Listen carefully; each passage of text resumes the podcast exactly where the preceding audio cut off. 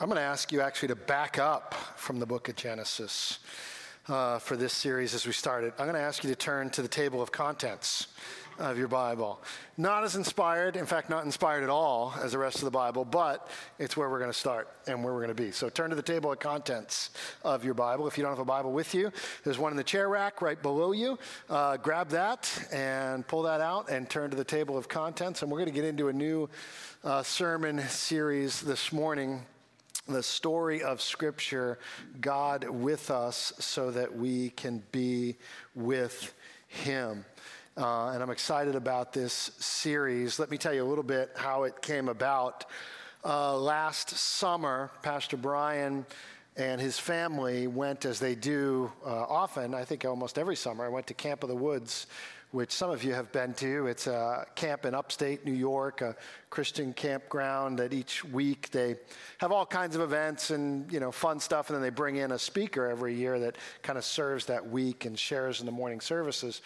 And last year, for Pastor Brian's week, they brought in Dr. Mark Yarbrough, who's the president of Dallas Theological Seminary. And he did a week on the overview of Scripture on a class he teaches at Dallas Theological called The Story of Scripture. And Pastor Brian came back and said, you know, this, this five days that, that he did on this scripture, he's like, we were with, they usually go with some friends of theirs who aren't, don't attend church very often. And he said they got so much out of just having a big picture of scripture presented them. He said, but Pastor Brian said, myself and Lori, he also got a lot out of just being reminded of what the big picture and the big story of Scripture is. And so at the end of that last summer, we said, you know, we got to find a way and a time in our church calendar to work this in.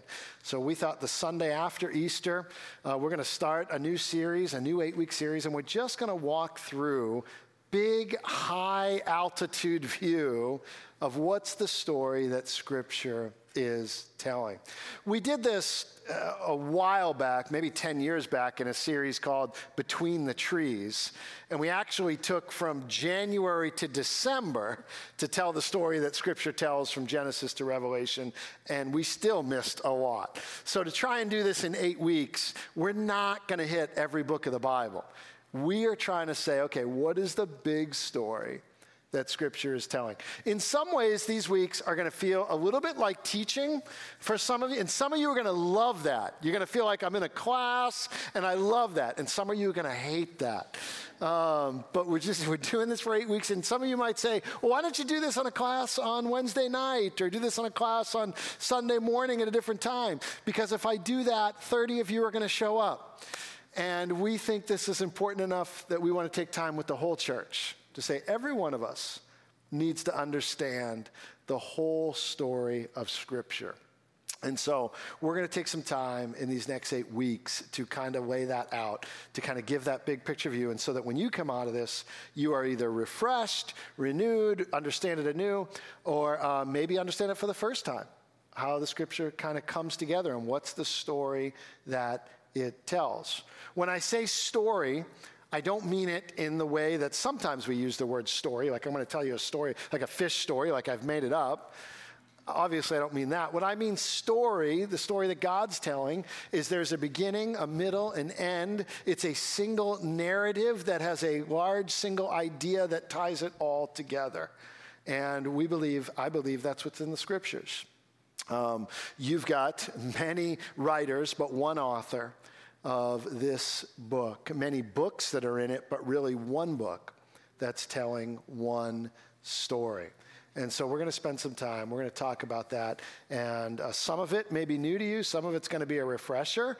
But at the end of it, we're all hopefully going to be on the same page and understand what it is God is trying to tell us through this book that He's given to us that we call the Bible or the scriptures, okay? That's kind of where we are. And here's why the need for this. How many of you ever been in a corn maze? Some of you, how many of you been lost in a corn maze? Come on, be honest. Yeah.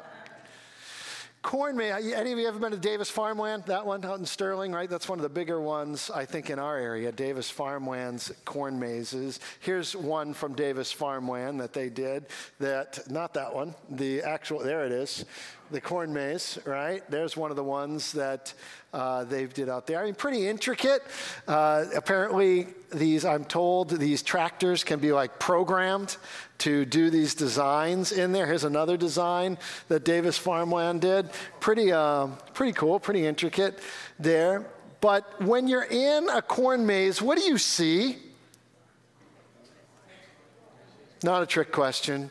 You're looking at corn right? You're looking at six to eight foot corn stalks, right? They're towering over you. And so, corn maze people, what they realized is a lot of people are getting lost in our corn maze and we need to give them some help. So they built these platform type things in the middle of their corn maze that allow you to kind of go up over and kind of see where you're at and be able to see, okay, here's where I'm at, here's where I need to go. Now I can go back down into the corn and try and get to where I need to go. That's a little bit what I want to do with you on Sunday mornings. I want you, I want to, I want to step up on the platform. And I want to kind of look, okay, what is the largest story? What is going on that, um, that we can get kind of a higher view of it and then when you go back into kind of the, the, the nitty gritty or the verse by verse or the chapters of the Bible, you have a picture of where it fits in the larger story. And this is important. It's important to keep that big picture in mind, to know what God is doing in that big picture. And so we're going to do that. Some of the stuff that we're going to use on Sunday mornings comes from uh, Dr. Mark Yarbrough. His course is available for free online. Dallas Theological Seminary makes that available for free. So it's called The Story of Scripture. So we're pulling a few things from him. Um, but if you really want to go in depth, uh, and spend more time on it, uh, you can go to the DTS website and see a lot of this for free and go even more in depth. So let me start with this the Bible is 66 books, 1,189 chapters, and one story. 1,189 chapters. So, if you want a challenge, if you want to go through the entire Bible between now and when we finish this series in eight weeks, can you do the math real quick? 21 chapters a day. Um, so, if you want a challenge, there you go. You can listen to it. You can listen to it at like double speed. And um, I, I think that's okay. I don't know if God has a problem with that. You're allowed to listen to it. And, and you can get through 21 chapters a day and just listen to the overview of the big story. Uh, but 1,189 chapters, but one single story. And so we're going to talk about what that story is. But what I want, what I want to do first is I want you to learn the overall structure together of the way the Bible is organized. So you're in that table of contents, and I want to help you give you away. This is one of the things actually Dr. Yarbrough does that I'm going to lift right from him because I think it's so helpful. And so here's what we're going to do. Eric's coming up. He's going to give us a quick beat, and I want you to clap along with the beat that he gives us, okay? I'm going to share some numbers with you. Here's some numbers. Clap along. This is not the winning lottery numbers tonight, at least to my knowledge not my locker combination, but they're important numbers we're going to learn them together, okay? Ready? I'm going to say them first and you're going to repeat them, okay? 5, 12, 5, 5, 12. 4, 1, 21, 1. 5, 12, 5, 5, 12. 4 1 21 1. 5 12 5 5 12. 4 1 21 1. All right, you got it. You got it down. Give yourselves a hand. You did great. You're going to do that several more times during this series. You're going to do that several more times because I want you to remember this. And here's what we're going to. Here's, here's what we're telling. Here's what we're doing. I want you to know what it is. Some of you may have already figured it out. But if you've got your table of contents of Scripture, you'll be able to see. The five, first five, so 512, 5512 is what we often call the Old Testament, the Old Covenant, or the Hebrew Bible. That's what we're talking about, how it's organized. In the first five, there's first five books, Genesis through Deuteronomy.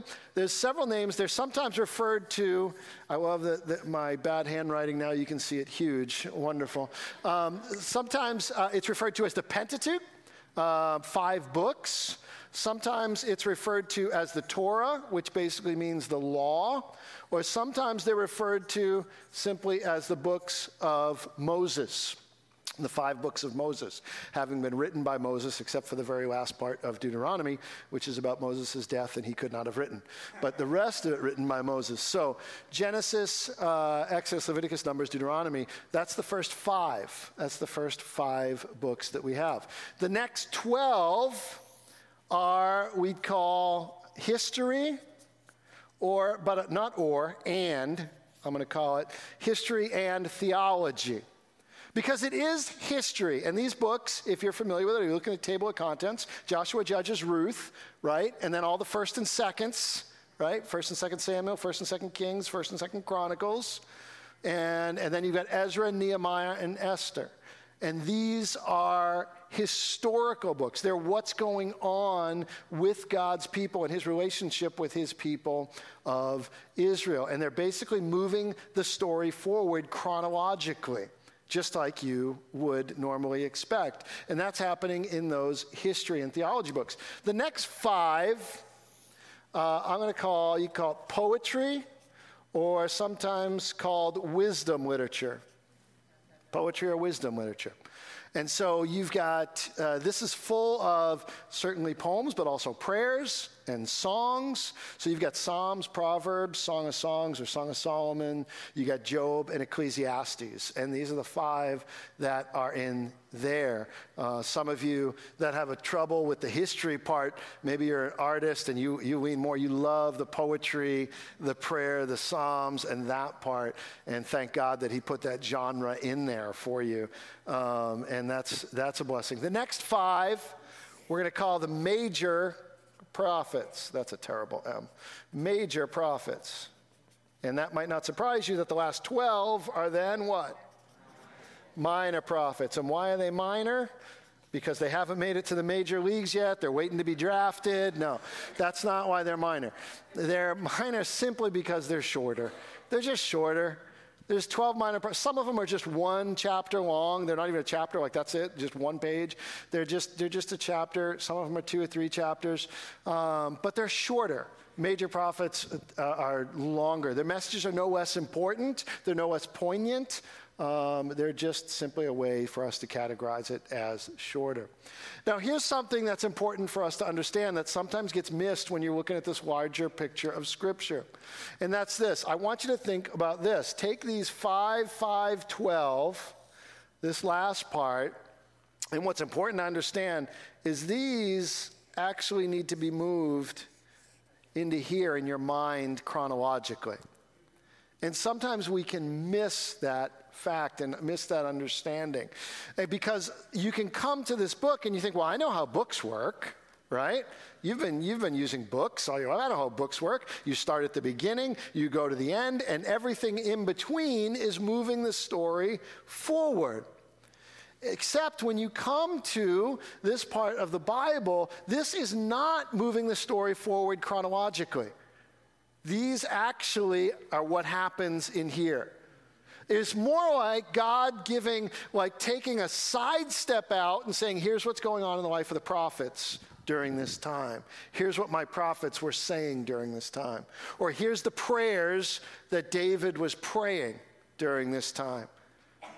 That all goes back in here. So when you come to the end of uh, Esther, you really come to the end of the chronological history there, or you're coming to the end of the books that have that chronological history, and then you're coming to all of what's going on in the prophets' lives and poetry and kings, the, all of what's going on right here. So all those books get dropped in there, and that's an important uh, distinction and important understanding for us to have. So that's 512, 5512. Say it again. Okay, and the next numbers were? Hey, that's pretty good. I didn't even have them on the screen. You guys had them. Uh, so you figured out how, how this is going by now, right? What is the four? Gospels Matthew, Mark, Luke, and John. We're going to come to that the life, death, uh, birth, life, death, resurrection, and ascension of Jesus Christ. That's what these uh, account for. And why do we have four of them? We'll talk about that. Um, but there's four gospels there. One, some of you, what is it? Acts. Uh, we're going to call that history and theology again. It's going, what happens in the early church? What happens when the, when the, after Jesus ascends into heaven and his followers are then left to do ministry and to go about his great commission? What does that look like? We have a book of history, but it's also theology because as we look at what God chose to show us in this historical time, it teaches us about who God is and who we are. 21, anyone have a guess? What is that? Epistles or letters? And the first service didn't like my joke that the epistles are not the wives of the apostles, but that um, the letters, all right? Um, so sometimes they're letters to an individual, like the letter Paul writes to Timothy. Sometimes they're letters to an individual church, like the letter Paul writes to the church at Corinth. And then sometimes they're letters to a general area that is meant to be circulated among Christians, like the letter James writes. And he writes it to a group of churches, and it's meant to be circulated. But all the letters contain basically two things they contain something we might call orthodoxy, which is right belief, how you should believe and what you believe. And then they contain something called orthopraxy, which is how you practice your beliefs, right practice or right actions. And once you know that and you read through some of these letters, you can be like, oh, I see what's going on there. Well, you can read through the letter that Paul writes to the church at Ephesus, and you will very clearly see that the first three chapters are orthodoxy. The first three chapters are all about what we believe about God, who God is, what God has done. It's three chapters, very much all orthodoxy. As soon as you hit chapter four, you see a switch to orthopraxy. Now, because of all these things we believe about God, this is how you're going to live. This is how it should play out in life. This is how you should live your life. And it's a very big switch to orthopraxy. And this is the way that our lives also work. What do we believe about God? And then how does that inform the way that we live? And the last book is what? Well, I heard different words. What are you calling it? We'll call it prophecy, uh, apocalyptic, literature, sometimes it's called revelation. I heard most people just say revelation. We don't know what it's called. We're just, we're just going to call it revelation. Uh, it is that. It's, it's the book of Revelation. Uh, I'll call it prophecy. Uh, we can call it apocalyptic is a word that's used because it's highly symbolic. Um, it's, and, and, but it is a prophecy. It's about here's what's going to happen in the future. And here's what's coming down the road. And the apostle um, John kind of sharing that. So this is the, the New Testament. So 4 1, 21 1. And that is the larger structure that we're going to be using throughout our time together. That this is the, this is the picture, this is the way your scriptures are organized. This is the Bible that you have in your hand that we're looking at. And it really is telling this story that we talked about a few weeks ago that it starts with it starts out with God, God and man together, and the whole rest of the story is how do we get God and man back together? How do we get humanity back with God? And you can't understand the entire story of the Bible without understanding um, the larger picture of it. So I want to take the last few minutes we have together, and I want to zoom. So we, we zoomed out. Is that, is that this? This is zooming out, right? We zoomed out. now I want to zoom in. now I want to zoom in on something. So we zoomed out. We're going to do this each week. We're going to take here's the large picture, here's the big picture, here's where we are, here's where Scripture is. And now I want to zoom in on the beginning of the story, just for a few minutes. I want to zoom in on Genesis. So now you can turn to Genesis. Genesis chapter 1, 2, and 3. And let me, for the last few minutes we have together, talk about how the story begins. And what happens in the story beginning, in the first three chapters of Genesis, you have the five biggest questions that every person, not simply every religion, every person needs to answer. They're answered. Every person needs to answer. The five biggest questions that you can ask, the five biggest questions of life, are answered in the first three chapters of the story. The story begins with God and answers life's most important questions. And so we're going to look at that real quickly. The Bible, one thing you need to understand as we get into it, as we start, the primary thing it's trying to do is teach us truths about God, about ourselves.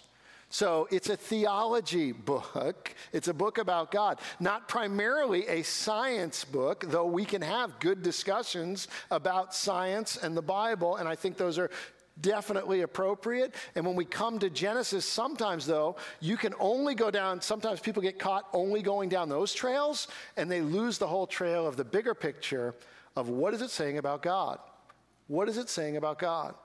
And so you can't miss that because one of the things it says right from the beginning is it talks about origin. Where did we come from? And we can't miss that. One of the biggest questions that every person needs to answer is where did we come from? Why is there something and not nothing? I mean, every person that ever lived has to consider that. Why, why is there something and not nothing? Whether you are an atheist or a Christian or a Jewish or Muslim you, or Hindu, you need to think about what's the answer to that question. Do I have an answer for it? The Bible gives an answer right in the beginning. In fact, right in the first five words of Scripture. This is how the story starts. In the beginning, God created. So it just takes that right off the table for me. If you're wondering, about origin, if you're wondering about why there's something and not nothing, the first five words of Scripture in the beginning, God created the heavens and the earth, everything you see. It answers the question of origin. In fact, it continues to go on to say not only did God create it, God created it good. It was good. It was good. In fact, in those first two chapters of Genesis, everything was good except once God said it's not good. Remember when? Yeah, anyone know? Where does God say it's not good? Not good for man to be alone. So God created a companion, and then it was very good. That was the end of the sixth day. God said it was very good. So God created, and it was good. Second most important question everyone needs to answer is the question of significance. Do we have any real value? Okay, so why, you know, where did we come from, but do we have any value? Because this question is there because we all kind of feel like we have significance. We all kind of feel like we have value, but feeling like you have value and actually having value are really two different questions. Do we have inherent value, or are we just like the paper currency of a, of a nation that, you know, that has you know, rampant inflation and that we're only worth what we can buy at the moment? Or do we have some kind of inherent value within us. I think this is something that, that everyone struggles with, especially you might struggle with it if you say, Well, I don't have a belief system. I'm not a Christian. I don't have any belief system. And yet you have this feeling that I've got, there's got to be something worth this time I have here. It feels valuable. One author, um, Ernest Becker, uh, who, uh, no man of faith, uh, I don't think, as far as I know in any way. He was an anthropologist who won the Pulitzer Prize in the 70s for a book called The Denial of Death. He has a couple quotes has, that really, I think, kind of bring out this idea that, okay, he denies that there's a, there's a larger picture and story here, and yet there's still this feeling of significance that I'm not quite sure what to do with. He says this quote in his book, The Denial of Death What does it mean to be a self conscious animal? The idea is ludicrous if, if it is not monstrous. It means to know that one is food for worms. There is the terror to have emerged from nothing, to have a name, consciousness of self, deep inner feelings, an excruciating inner yearning for life and self expression, and with all of this, yet to die. This contrast between feeling like we have value and yet not having a belief system that actually supports any real value or inherent value having it. Well, again, the Bible would answer very early on. Uh, Genesis again, chapter 1. You don't have to go past chapter 1, verse 26. Says, Then God said, Let us make man in our image after our likeness. Goes on to say, So God created man in his own image, in the image of God, he created him. Male and female, he created them. So, right in the beginning, this is, and it's only said, this is only said about humans. It's not said about animals, it's not said about anything else in creation. Only humans are called image bearers. And so, right from the beginning, that you do have value because you are an image bearer of the Almighty God. That God created you in His image. Nothing else in creation does it say that God breathed into it. But in order to make man, it says God breathed His breath into humanity. So there is value in that. And every person you see is an image bearer. And why would Jesus come? Just because he loved you and thought you were special? That would be nice. No. Jesus came because you're an image bearer and he cares about the image of God. And you bear the image of God on you. And so Jesus will come and give his life for image bearers. And he came to reconcile you to God because you are an image bearer of God. And God cares about that. And so you have an inherent value in you. And so that's made clear in the first chapter of Scripture. Third question what's the third most important question? Purpose. Why are we here? So, where did you come from? and uh, significance. Do you have any value? But why are you here? We all kind of feel this pull too, right? We ask little kids, What do you want to be when you grow up? What are we asking in that moment? Why are you here? What are you going to do? What's your purpose? What are you going to do with your life? We all kind of have this in our eyes that, that there has to be some kind of purpose. Why are you here? Rick Warren wrote a book, you know, several years ago called The Purpose Driven Life, and it sold like bazillions. Why? Because it's just connected with something within us that says, I want a purpose driven life. I want purpose in my life. God makes it clear from the beginning. Why are we here? Genesis 1 28.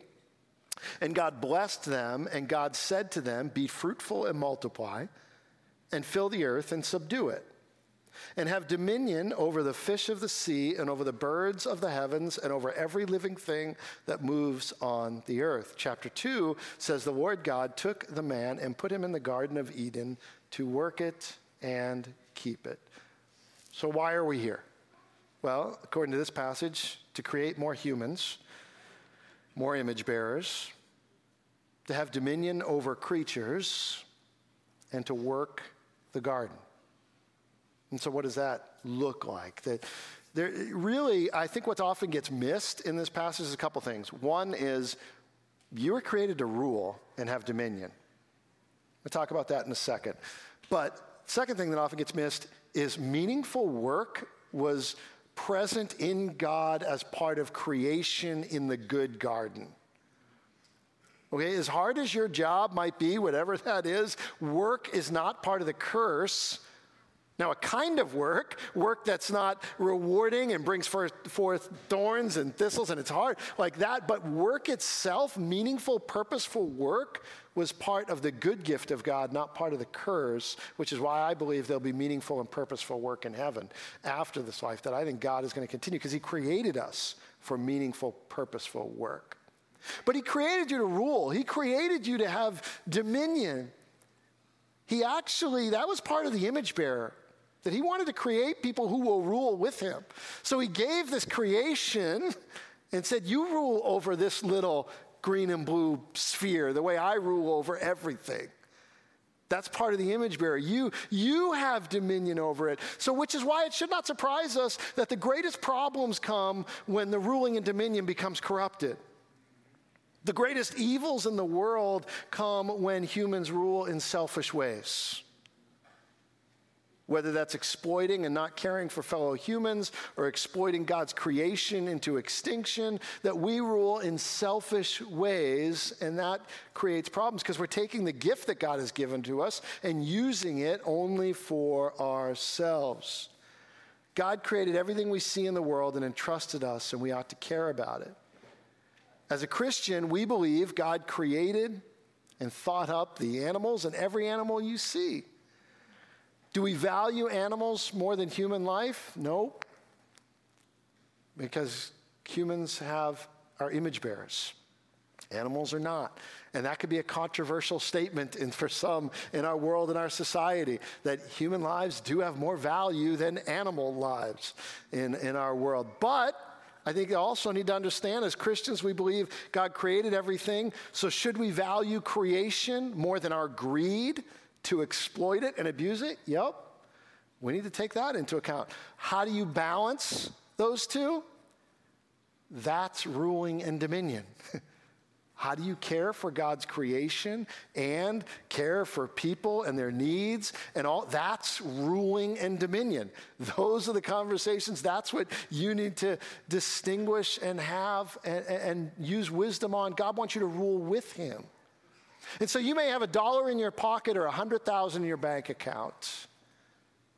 You're called to rule and have dominion the way that God would handle that. The way that God would do it. What would God do with this money? You might have a potted plant on your deck or a giant garden in your backyard. Tend the garden. What does God want you to do with it? How does God want you to steward this? You have dominion over something, even if it's just your own body. You're called to rule and have dominion and use it in a way that God would have you use it. So that's purpose. Let me move on to the fourth question pain. Why is there pain in the world? Every worldview needs to answer this question. Why is there pain in the world? There's some people say, well, I think people are mostly good. Well, if people are mostly good, then why is there so much pain in the world? And why do I feel so much evil in my own heart? Because I know that in my own heart, there's times that I think evil thoughts, and you do too. So, w- why is that there? Why is there so much pain in the world? Why is there death, torture, exploitation? Why do we have 10 year memorials of marathon bombings? Why is there a place called Children's Hospital? Why are these things, why do these things exist in our world? Everybody has to come up with an answer for that question. It's one of the essential questions every worldview needs to answer. The Bible gives an answer for, the, for our worldview in the first three chapters of the scripture, right up front, right in the beginning. And it doesn't give all the information, it gives a kernel and a seed because we're in the beginning of the story. And so Genesis chapter 3 says, Now the serpent was more crafty than any other beast of the field that the Lord God had made. He said to the woman, did God actually say? Now let's just stop there for a second. Because I've got a whole lot of questions. And you should have a whole lot of questions. Now, the serpent was in the garden. Wait a second. Why, what is the serpent doing in God's good garden? Was craftier than all the creatures God had made. Wait a second. Why did God make this serpent? And, and then the biggest one, he said, Why is the serpent talking?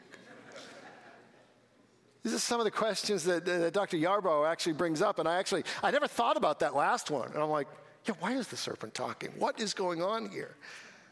We don't have all the answers, and this is just a kernel and just a seed. And later on in the story, some of these things connect, and especially the books of Ezekiel and Daniel kind of talk back into this situation and say, okay, now I think I know who the serpent is. But in Genesis chapter 3, I have no idea. But God given us a kernel and He's given us a seed, and He's saying, here's what happened. What happened? Did God actually say, You shall not eat of any tree in the garden? And the woman said to the serpent, We may eat of the fruit of the trees in the garden. And God said, You shall not eat of the fruit of the tree that's in the midst of the garden, neither shall you touch it, lest you die. But the serpent said to the woman, You shall not surely die. For God knows that when you eat of it, your eyes will be opened, and you will be like God, knowing good and evil. So when the woman saw that the tree was good for food, and that it was a delight to the eyes, and that the tree was to be desired to make one wise, she took of its fruit and ate. And she also gave some to her husband who was with her, and he ate. Then the eyes of both were opened, and they knew they were naked. And they sewed fig leaves together and made themselves loincloths. What's going on here? What's going on is an explanation of where this good went bad.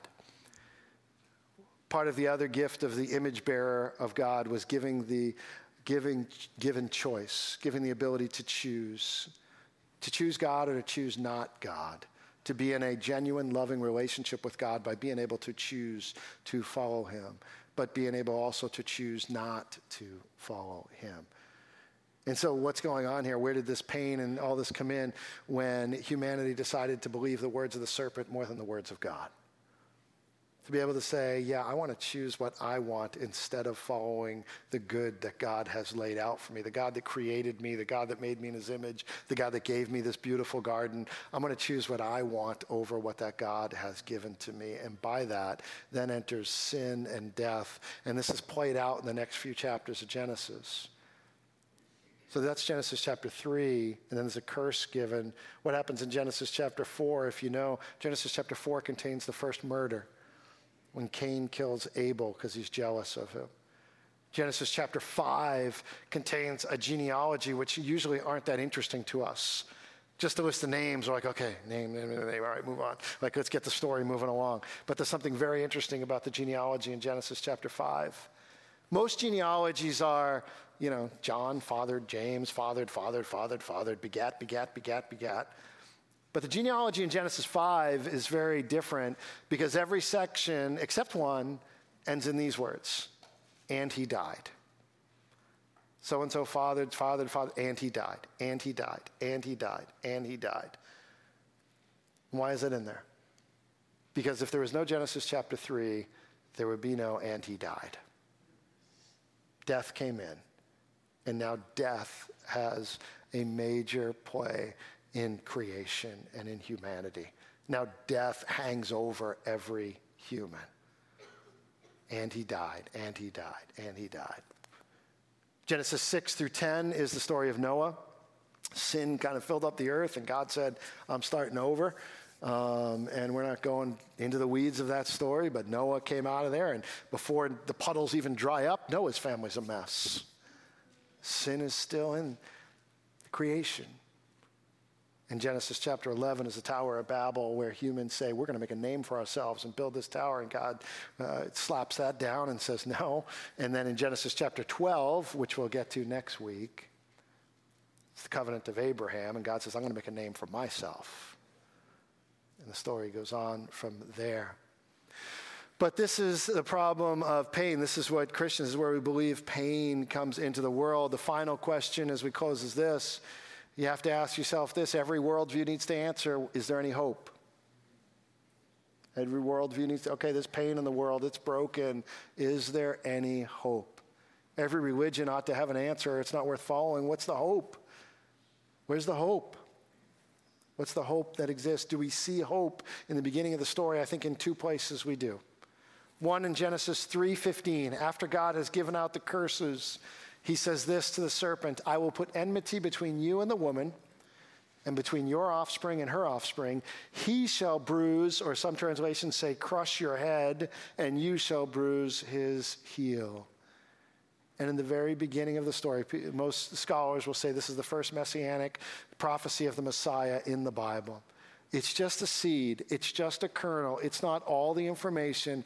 All it's saying is there's one, because it says he, there's one seed, there's one coming that is going to change this. There's one coming that's going to crush the serpent's head, that's going to be bruised by the serpent, but is eventually going to have victory and crush the serpent's head. It's the first indication in Scripture of a Messiah. It's the first uh, little glimpse that Jesus is coming.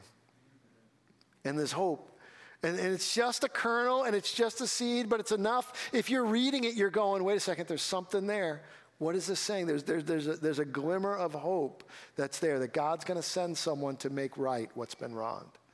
There's one other glimmer of hope, I think, in these first um, 11 chapters of Genesis that I think is there, and that's in Genesis 5, because I said one of them doesn't end with and he died, and that was a man named Enoch.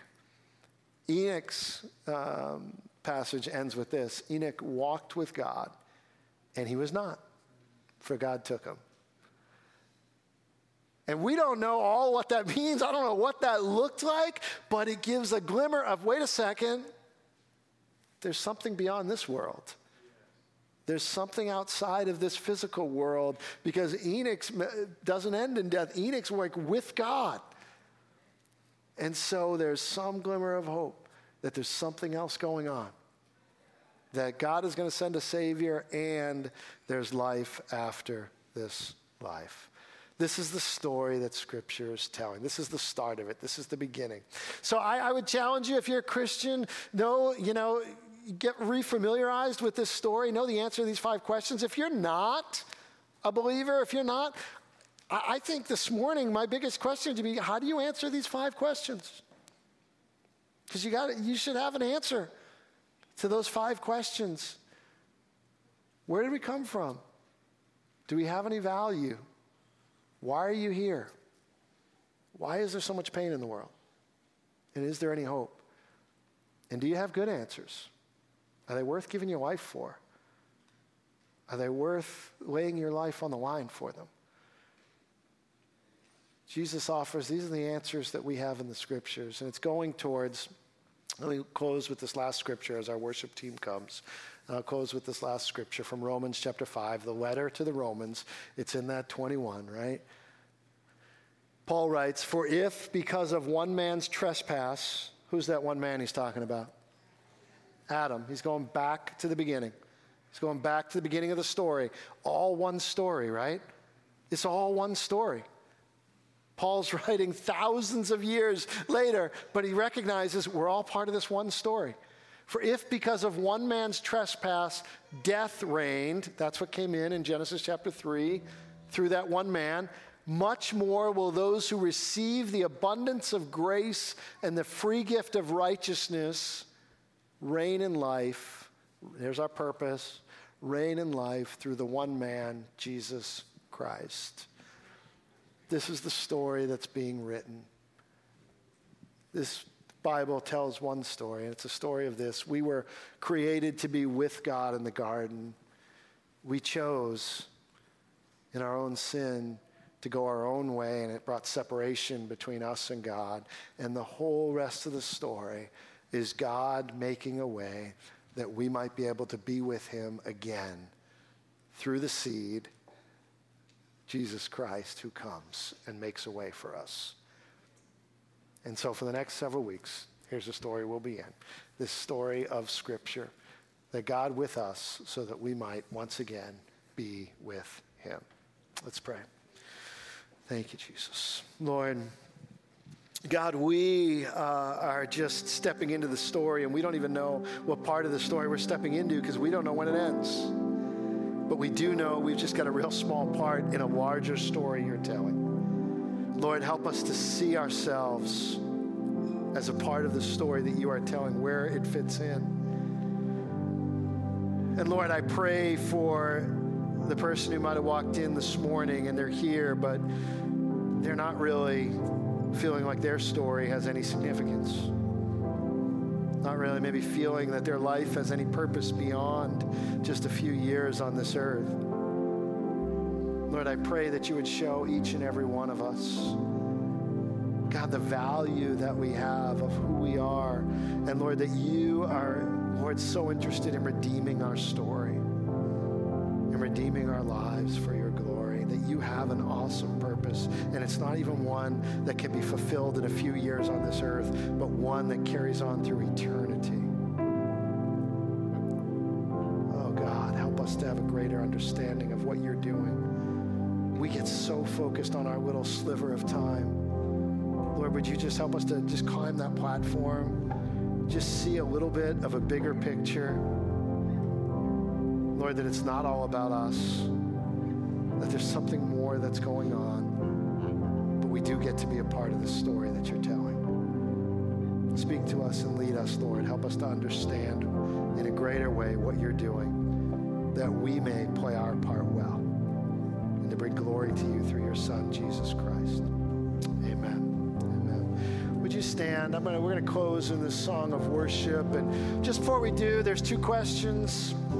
I want to each week give you a couple questions to carry on the conversation uh, throughout the week. And uh, so we'll put a couple, you can put, just put that slide up that has both questions on one slide. If you want to snap a picture and carry on the conversation throughout the week with someone else, um, I'd encourage you to do that. Uh, and after that, we'll just sing this song of worship and then we'll close out with our benediction.